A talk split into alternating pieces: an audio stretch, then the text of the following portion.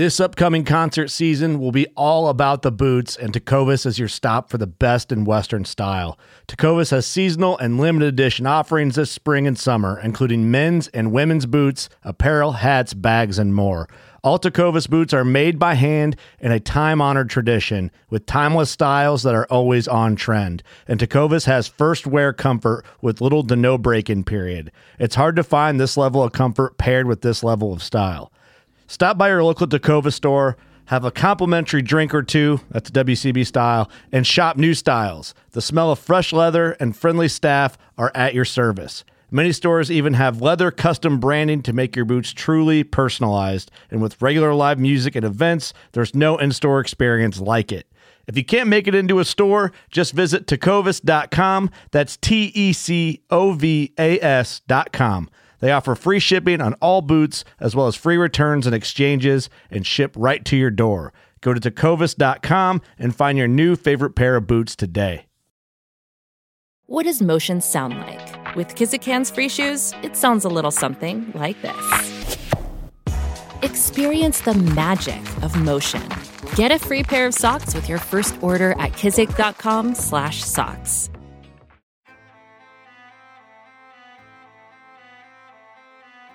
So there's a reason why I started Blood Origins. And that reason is simple. Is that I wanted to convey the truth about hunting.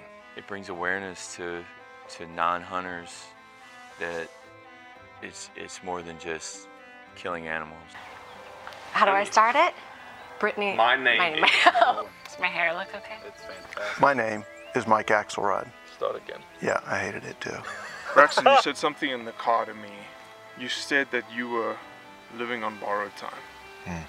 there's a perception around who hunters are, what we're supposed to be, and a, a feminist that works for a non-profit that is a hunter that has only eaten wild game for the last 20 years is likely not the thing that people think about when it comes to a hunter.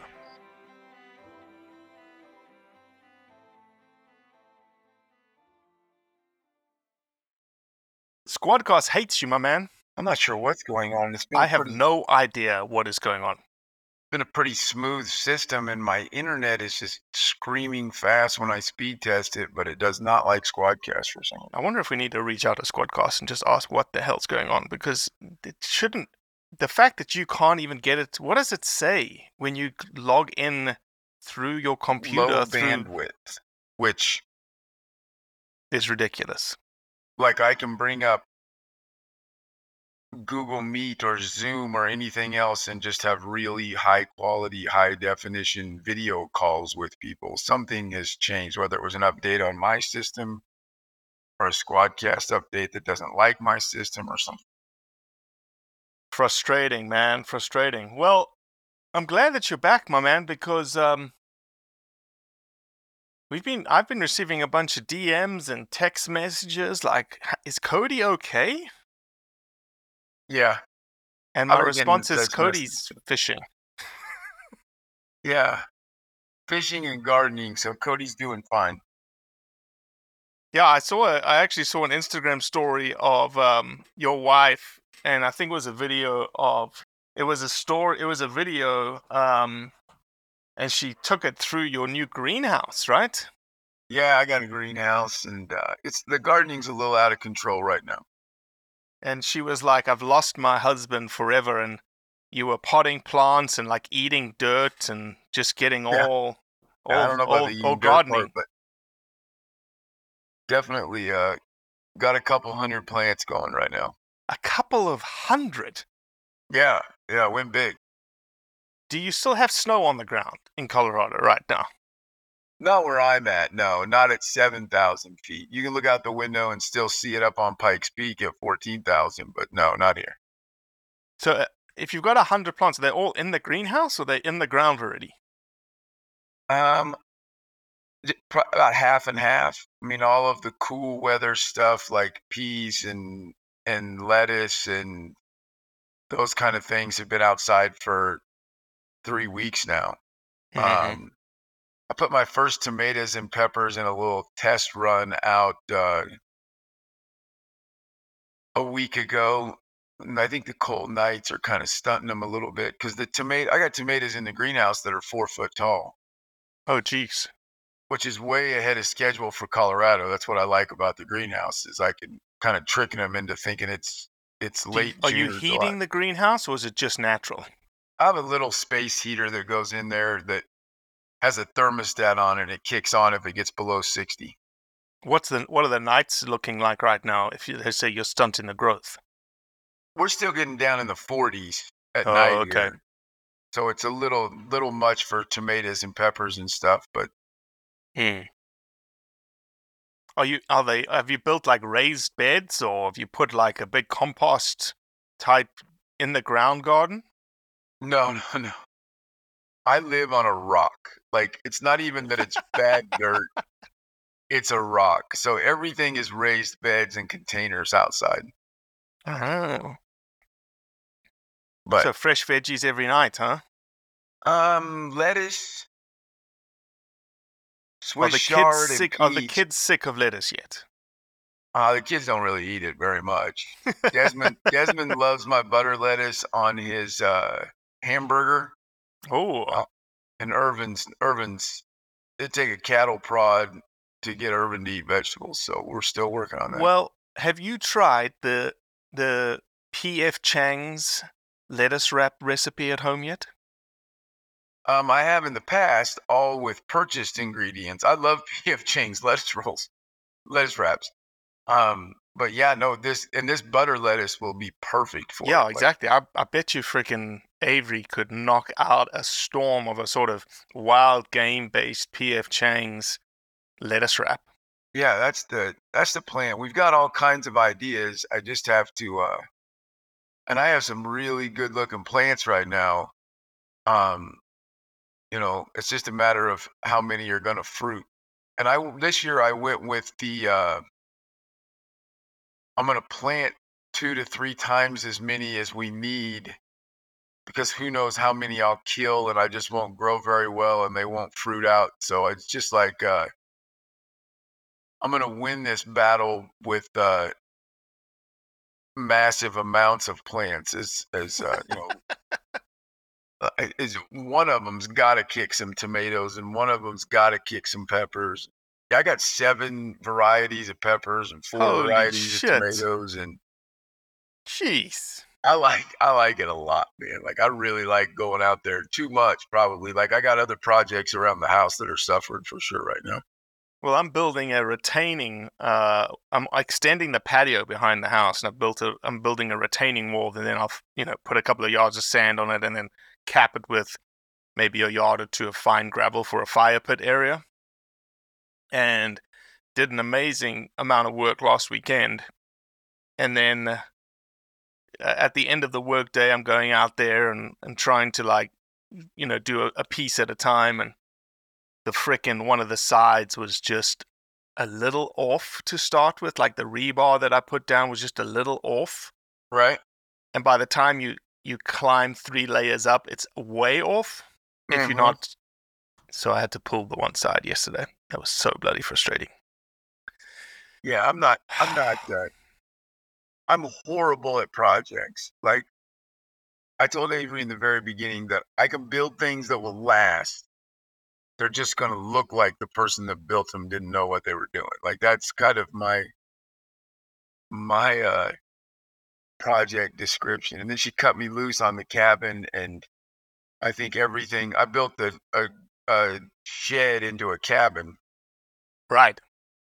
and uh, The man I think cave. everything that's in there will last. You know, as long as the shell of that shed lasts, the stuff that the walls that I framed and everything will last. But it really looks like. I mean, if you went and looked at the drywall or the bed that I built or any of those things, not going anywhere. But it looks like an orangutan built it for sure. How was the um uh, uh Gaspar and I were were jibing a little bit on your catch and release of torturing trout. How many uh how many trout did you torture last week? Uh, me individually, maybe a dozen.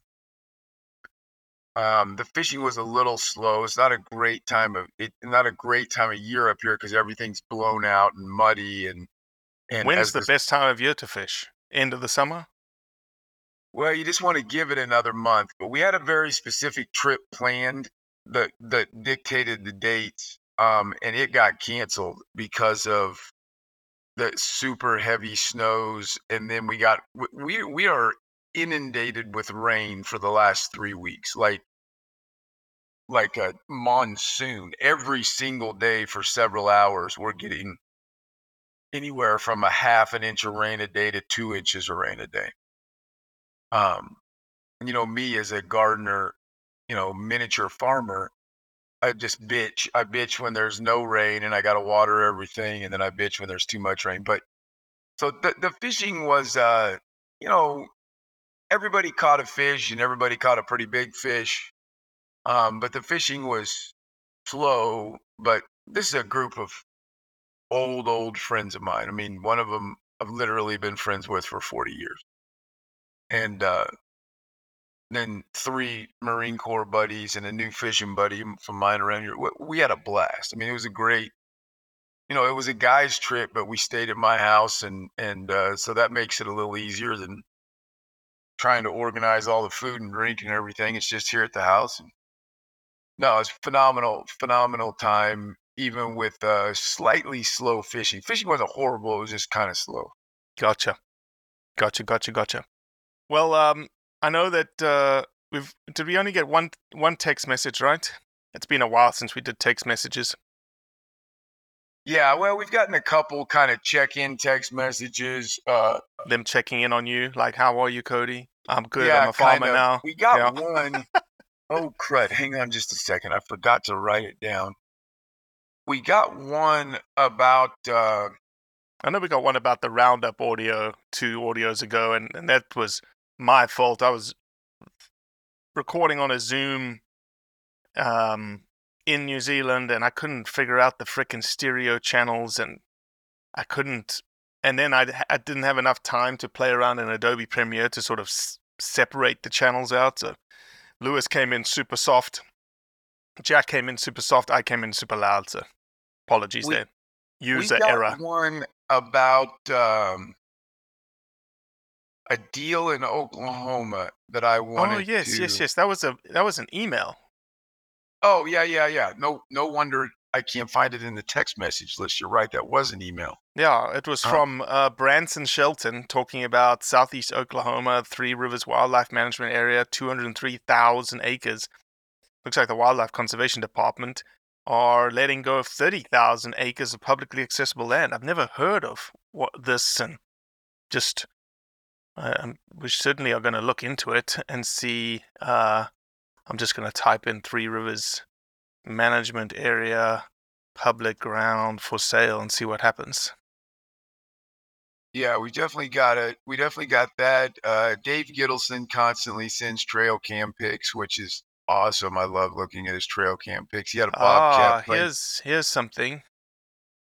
Three Rivers WMA, two hundred three thousand acres. Um, the land encompassed within the Three Rivers Wildlife Management Area is privately owned by the Weyerhaeuser Company, and is available to the public by purchasing a land access fee permit. I wonder if Weyerhaeuser is selling. That's probably what's happening. I know that Weyerhaeuser Oh. is uh, is certainly downsizing all across the southeast. Um, so it could be that Weyerhaeuser is selling. Well, and that's definitely uh, We'll check it out. not a good thing, but that's different. I, I, I, I, I made the assumption that the state was selling the land to a private Yeah, person. yeah, yeah. So did I. So did I from that. But uh, but he does say thirty thousand acres of publicly accessible land. Right. So it's it's going to probably be the scenario where Weyerhaeuser's like we're selling it. Oklahoma, the state of Oklahoma, do you want to buy it? The state of Oklahoma is going to go, we don't have the money to buy it, and so then they're just going to sell it to the next, you know, the private individual that's ready to go. that's the tough part of this game in some of these places is I'm a I'm a giant uh, fan of and willing to fight for public lands but I'm also the exact same way about a private landowner's right, whether it's an individual or a corporation. Weyerhaeuser has every right. Weyerhaeuser has no obligation to hold onto that land to keep it accessible to the public Right. if, if it's not in their business model. Right. Um, and you know, thirty thousand acres is is a beast. I've seen lots of examples of there's 160 acres and local sportsmen's groups get together and buy it and give it to the state or Mhm. you know i mean there's there's those things that happen but 30,000 acres is Yeah, thirty thousand acres, a forty million dollar transaction. You know. yeah that's that's uh the Chickasaw County Oklahoma Sportsman's Club is going to have a, might might have, have trouble wrangling the 40 million for that deal. Yep. Well, talking about public and private access and private lands, tomorrow the double episode drops that everyone has been waiting for, um, in which we interviewed Hunt Quietly, Matt Rinella and his team, that does not in does not like the model that the land trust has created, and we also have land trust on They both created questions for each other, and we posed the questions to each other. Um, unfortunately, we will say this. We'll we'll we'll we'll say it now publicly, and we'll probably say it through our social medias.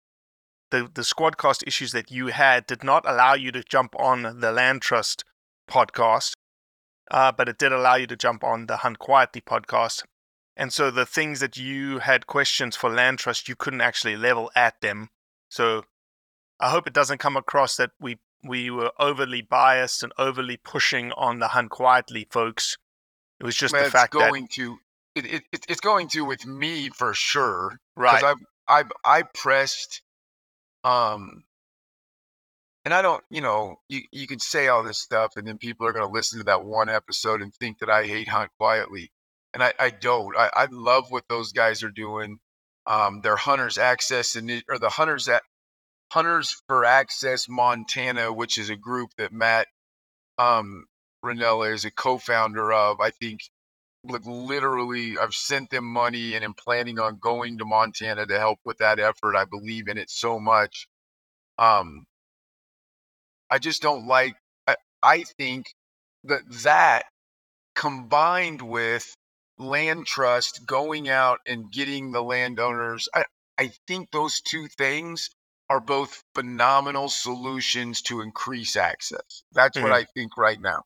Mhm. I also don't disagree with Hunt quietly that land trust could turn the whole thing into a giant economic thing that really increases the pay to play. That could happen. Um, but right now, all I see them doing is opening up land that there was no access to, and I don't get how that doesn't decrease the congestion on public lands if somebody can, the people that can decide to pay a little money and go through land trust. Yeah. Um, Well, we certainly here asked the questions, hard questions to both. Um, and obviously, the history that you had with Matt just, you know, allowed for a little bit more livelier conversation between you and Matt. Yeah, and I I think allowed for, which is you know your weird South. No American ever said it allowed for, but it it uh it's exactly right. Like Matt and I go at each other a little bit in that episode, um, but but it ain't first time, and you know, I'm I'm hundred percent positive that Matt and I could still go have a beer and just laugh and joke and enjoy things. It's not, you know, people are gonna no one needs to come out of that episode thinking I don't like Matt Rinella. He may not like me anymore, but I don't think that's. Mm-hmm. Mm-hmm. No, two great episodes. Uh, makes you think on both accounts, you know, and allows you to form your own opinions and your own perspectives on sort of, you know, what you believe and why you believe it. And that's the whole point of the two episodes is to really, you know, people get pushed into, or maybe not pushed is the wrong is the wrong term here, but they form their opinions based on listening to X or Y. And we want you to form your opinions because you've got information from a much, much broader set of individuals asking the tough questions that you've always maybe wanted to ask, but you've never had the opportunity to, or nobody's ever responded to your question. So here it is. here's my I've had two day, three days to think about it. Quick synopsis is I wish I think the internet has allowed some people to think that they're accomplishing great things just by attacking others. Mm. And I'm gonna I'm gonna tell you that it's the reason that I love what Blood Origins does so much is because the vast majority of our focus is accentuating the positive.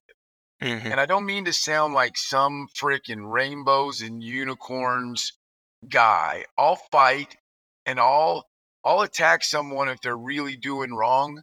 But man, I would love to see all of the energy. First of all, I like that Hunt quietly is keeping an eye on Land Trust. Because if Land Trust just goes out and starts eliminating public access, I'll jump behind him in a second. But I I just, they have such a great thing going with that Hunters for Access.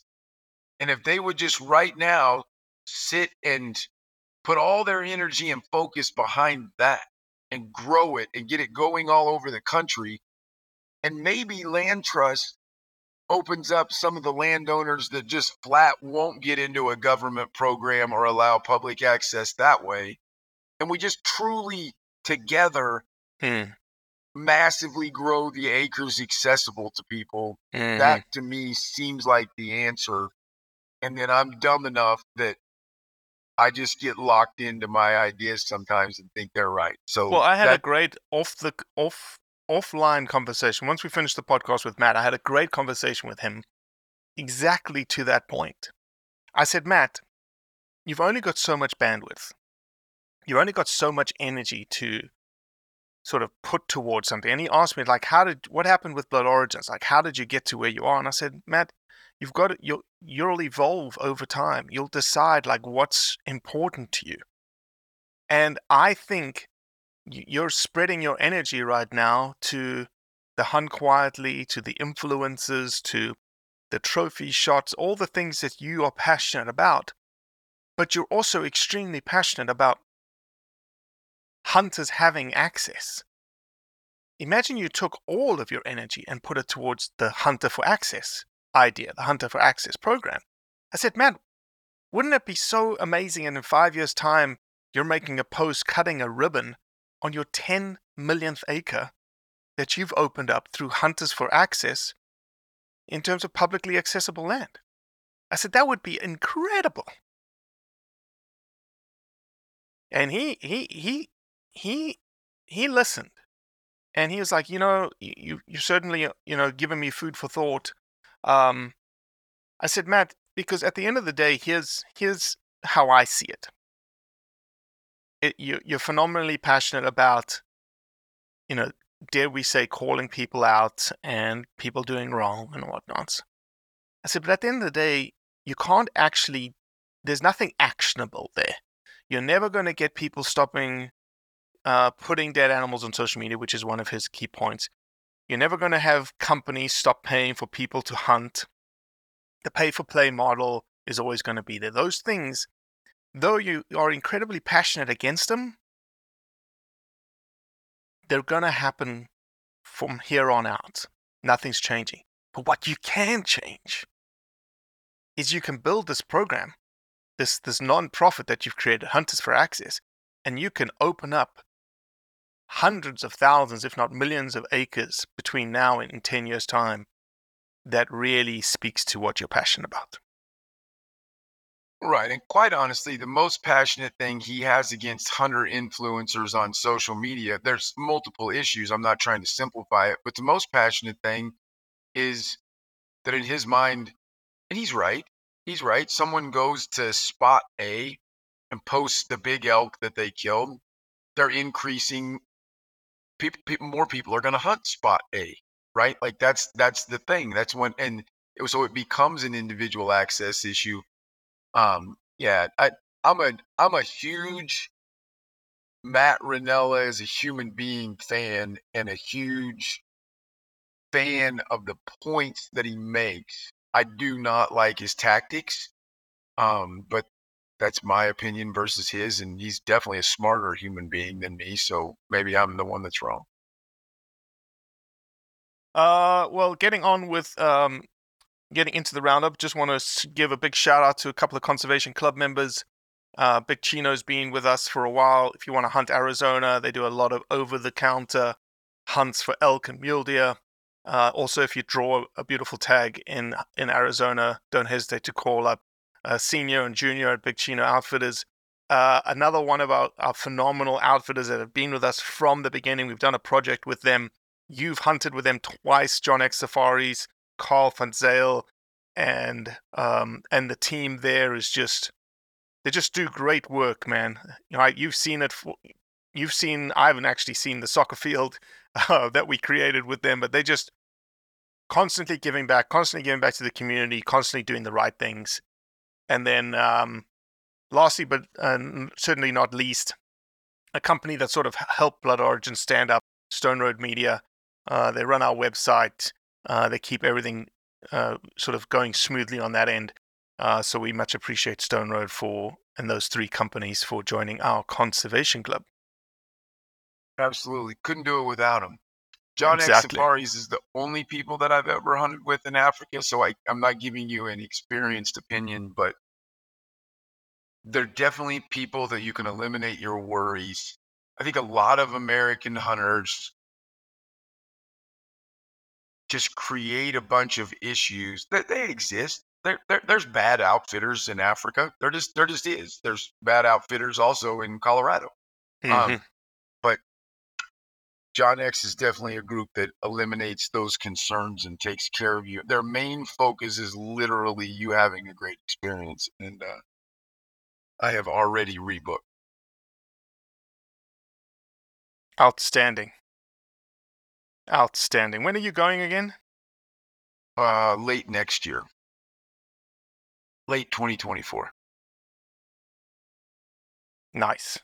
Very, very, very nice. Um, and then, uh, yeah, we've got a couple of. Um, sorry, I'm a little distracted here. We've got a couple of articles that we want to cover uh, that have come up in the latest news uh, cycle. Um, first and foremost, uh, we'll stick at home for for a second. Um, did you see in the Louisiana Illuminator? Um, we've been talking to Louisiana Department of Fisheries and Wildlife for quite some time now. They've done a yeoman's job when it comes to conservation work down there, specifically alligators and black bears. And the title of the article was "Want to Hunt a Louisiana Black Bear? Some Do." Legislators want to study the idea of hunting Louisiana's official state mammal. Thoughts, Cody? Um, you know, I, to me, it really seems like a. Uh, it really seems super simple to me that you just got to follow the science, and it's science that I don't necessarily have the knowledge on. Um, but if they have enough black bears to create a huntable, you know, if, if they have a population that's healthy enough to be hunted, why wouldn't you manage them with people that are willing to give the state money to do that? Yeah, it's an interesting piece, right? It, the Louisiana black bear, they were listed as threatened. They put on the uh, the ESA. They've um, they've done a really good job of bringing the the population back.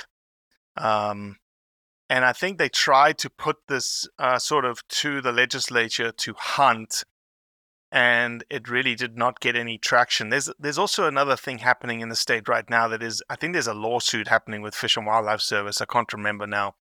Um, but so they, they sort of pulled back the idea of opening up the state to hunting black bears. Um, and rather they want to do as this as this article suggests is sort of just study the feasibility of what black bear hunting looks like in the state. Where would it happen? It wouldn't be a statewide thing. There's certain areas in the state that black bears can't be hunted. The population isn't correct or in isn't at a point where they can be hunted, but specifically in the northeast area, the where near the rivers, they certainly are doing very, very, very well. Um, There's an estimate. There's an estimate in the article of a of a, a population of 500. And I don't want to be the uh, that was 2016. So wildlife officials estimate the Louisiana black bear population, when it was removed from the threatened list in 2016, had doubled to about 500 across the state. right, right. Did, have you seen? I'm actually, I actually had a voicemail from the guy, the the new bear biologist at LD uh, FW, and uh, hopefully I can get up with him today to get a, a new estimate. But I think it's, I think it's in the like two to three thousands right now. But I could be wrong. 750 to a thousand number. When was that? 2021. Yeah, maybe it's maybe it's you know a thousand five hundred to two thousand. I'll find out from the guy. He left me a voicemail. Yeah, and I think I, I think when you're when you're uh you know when you're dealing with those kind of population numbers, the hunting of them is a much harder sell, right? I mean, compared to Colorado's sixteen thousand in not a drastically different geographical space. Colorado's bigger, but Louisiana is still a big state. Mhm. Um, so you know, I, I, I think it's great. There's, I, I think it sounds like everything's happening exactly how it should in this environment. Honestly, they're starting to talk about it. Is it too early? Is it not early enough? Do we do 50 tags? You know, all of those conversations happening. Um, and probably they'll take it slightly too slow. And in another five years, there'll be 7,000. And all of a sudden, there's more than 50 trash cans a year getting, you know, I mean, it's just, it sounds to me like they're doing everything right down there by starting to have the conversation. And somebody obviously is doing a good job of bringing the population back because it kind of looks like it's doubling every two to three years. Oh, and that's the that's all on the locals, right? The local farmers, the farmers that are like, okay, we understand. Like I used to work with farmers back in the day when I was in the consulting game, uh, especially in the water quality consulting game. There were farmers that had, had won the the conservationist of the year from the state because of their work with um, because of their work with black bears. And they, obviously, there's some, you know, some some conflict, right? Some some crop conflict that they've just got to sort of live with, and that's just anything when it comes to wildlife. And you value wildlife, and you want to see more. There's there's a give and take, and the farmers specifically in the northeast section of Louisiana, because that's the delta, right? That's where they're growing the corn. That's where they're growing the the, the soybeans. Where they're growing the cotton. And they've got black bears everywhere. Yeah, now that I am a farmer, I, Oh my god. that loves wildlife. My farm, by please everyone take that as a joke because my my farm is uh, about thirty square feet by fifty square feet, but uh, but thirty feet by fifty. Um, yeah, no, and I I really love watching the squirrels and the mule deer all over my property. Um, but I've thrown I drilled a mule deer in the rump with a rock the other day that was standing eating my butter lettuce. It was a pretty solid throw, actually. For as old as I am, I hit it right in the butt with a rock. Um, and I now have an electric fence, and I ordered these things off of Amazon that are solar powered motion detectors that sound a siren and flash a strobe light. Oh my god. And they oh my work god. phenomenally for like a week and a half. And now the deer just stand there and eat while the siren and the strobe are. They're like, we know this is not going to hurt us anymore. So, are you saying that your farming operation is big enough that you may apply for a depredation permit here soon? Possible. Possible. Possible. I've actually Interesting. you- I know you're make, cracking a joke right now, but I've actually made the call. Um, and, and then the next escalation is uh, rubber shotgun bullets, Oh my god. Bean bags. which is going to involve me just sitting in the garden all night, I guess, waiting for the deer to come. Please video um, it. Please video it. Oh yeah, yeah, we got some cameras out there. I got I got a pretty good picture of a deer getting shocked by the electric fence and skyrocketing up in the air. Um, That's too But- funny.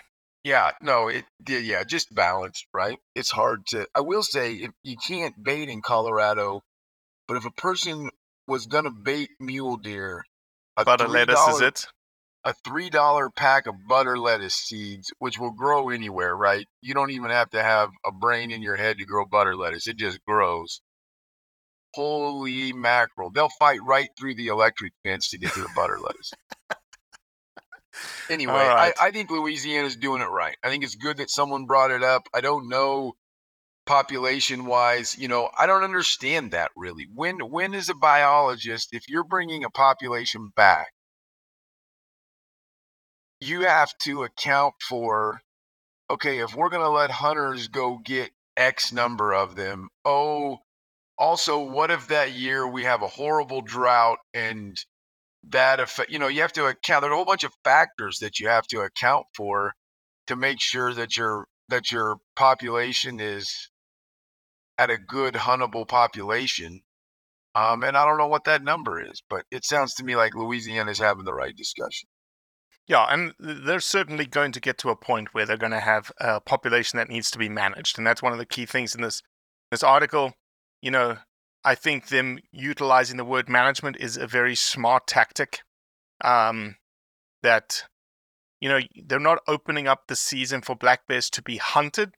Yes, that is going to happen, but most importantly, they're interested in managing the population um, so that they mitigate those conflicts um, that we just talked about. So, cool article. Great stuff, Louisiana. Hopefully, we can help showcase through an infographic or two the, the great work in terms of uh, black bears growing in population size in Louisiana. Um, two other articles came out this week, and they're pretty timely. They're both tied to Africa and trophy hunting. Uh, the trophy hunting debate is, is never going to be over um, but it's actually ramping up a little more than usual right now because I think it's either I think it's June the seventeenth.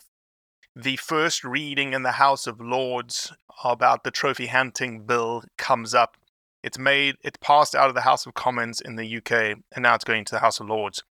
And so there's two articles that we that we um, that we have in front of us. One's an article and one's actually a podcast. And I'll start with the podcast first. I know you probably haven't listened to it, Cody, but Sky News is obviously a journalistic press outlet in the UK, in England, and they're typically not well known for being pro hunting, right? They seem to be very biased. Even the presenters, when a hunting person's on, they, they certainly have an opinion that hunting is bad. But there is a this they've just released a podcast which is their version of like npr daily. It's called sky news daily. And the article and the, the podcast is titled trophy hunting the row the row about conservation and colonialism.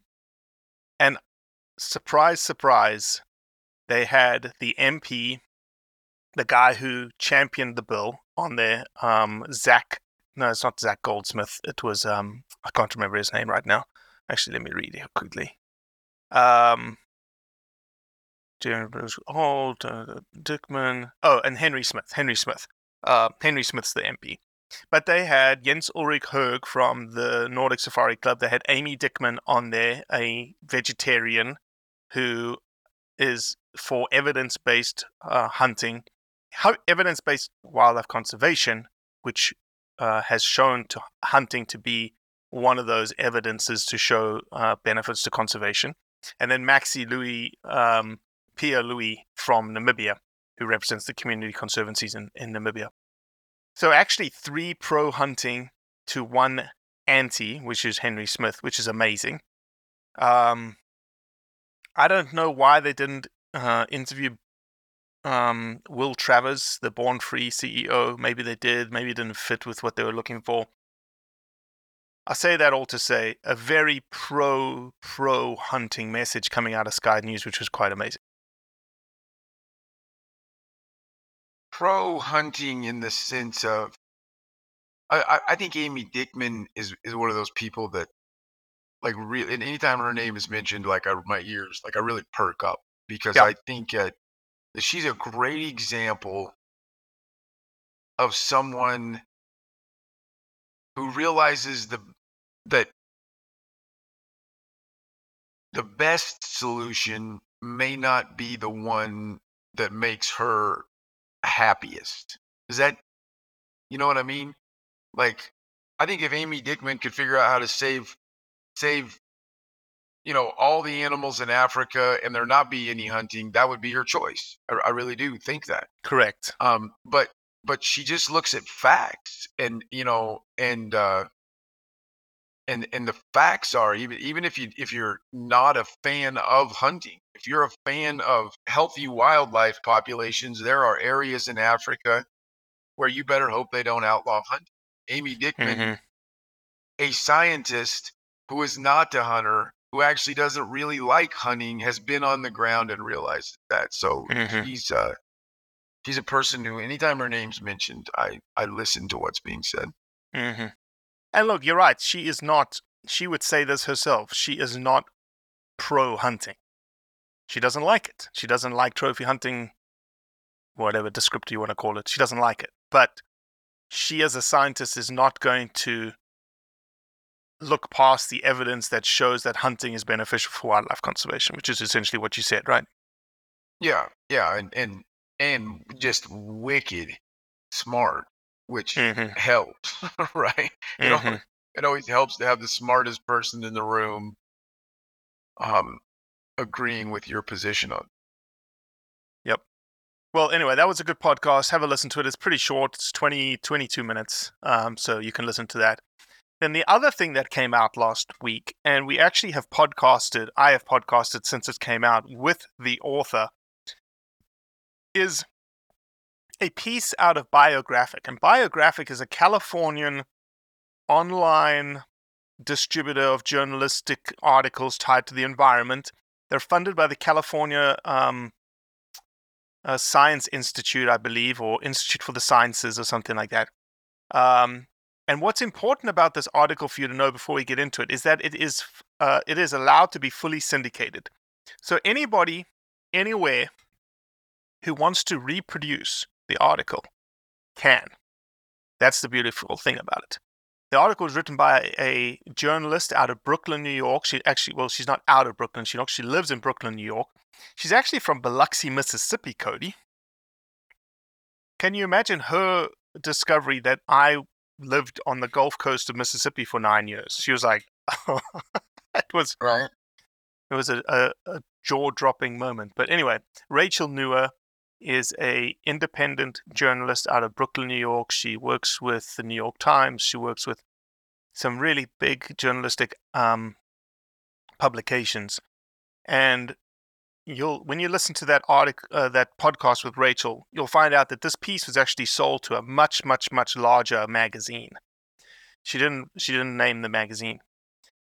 And when the magazine read this article, they said we are we cannot publish this.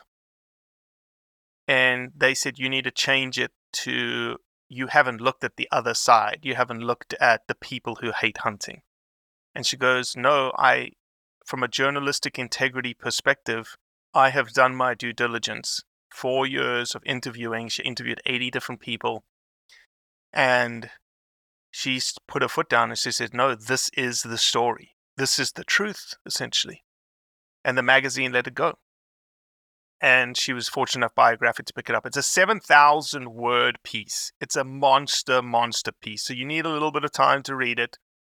But it is very, very, very well researched. You can tell by the depth of it. She has come under obviously a lot of scrutiny from the anti hunting establishment around it. Uh, but it's a phenomenal piece. Um, I just and and just talking to her, you know, she, she grew up in the South. She grew up around hunting, but she doesn't hunt. She lives in New York, um, and she just felt like the you know when you got into the trophy hunting debate,